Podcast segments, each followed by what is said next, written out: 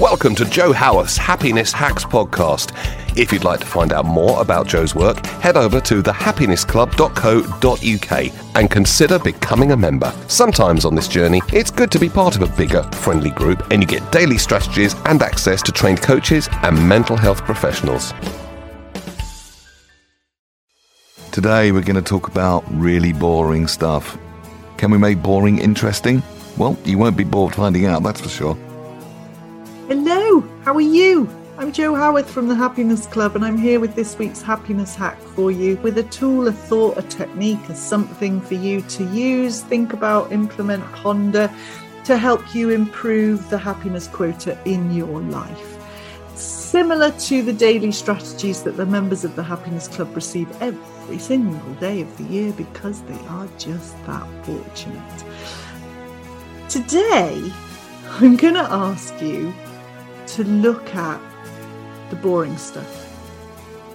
I'm going to ask you to look at your life and look at the mundane things, the humdrum things, things you don't really pay any attention to, the things that just happen automatically that are part of your life, the things that are part of the furniture.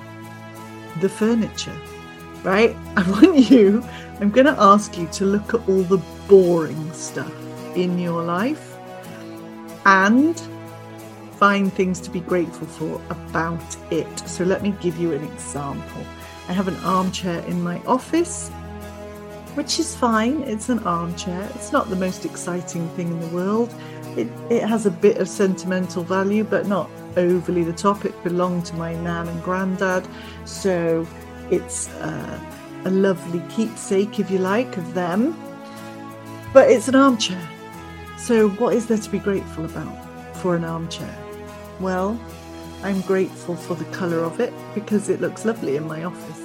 I'm grateful for the design of it. It's a very old armchair and it's still going strong. I'm grateful for the comfort it provides, for the seat it provides. There's lots of things that I can be grateful for about that armchair.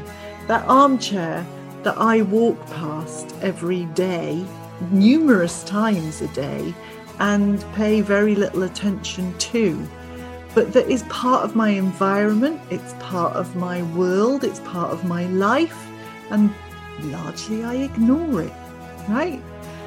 Because it's just always there, part of the furniture, as I say.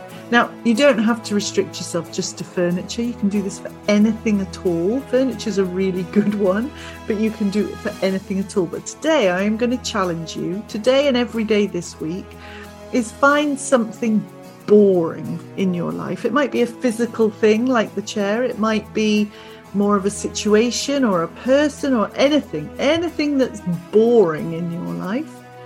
And find as many things as you can about that thing to be grateful for. Let me know how you get on.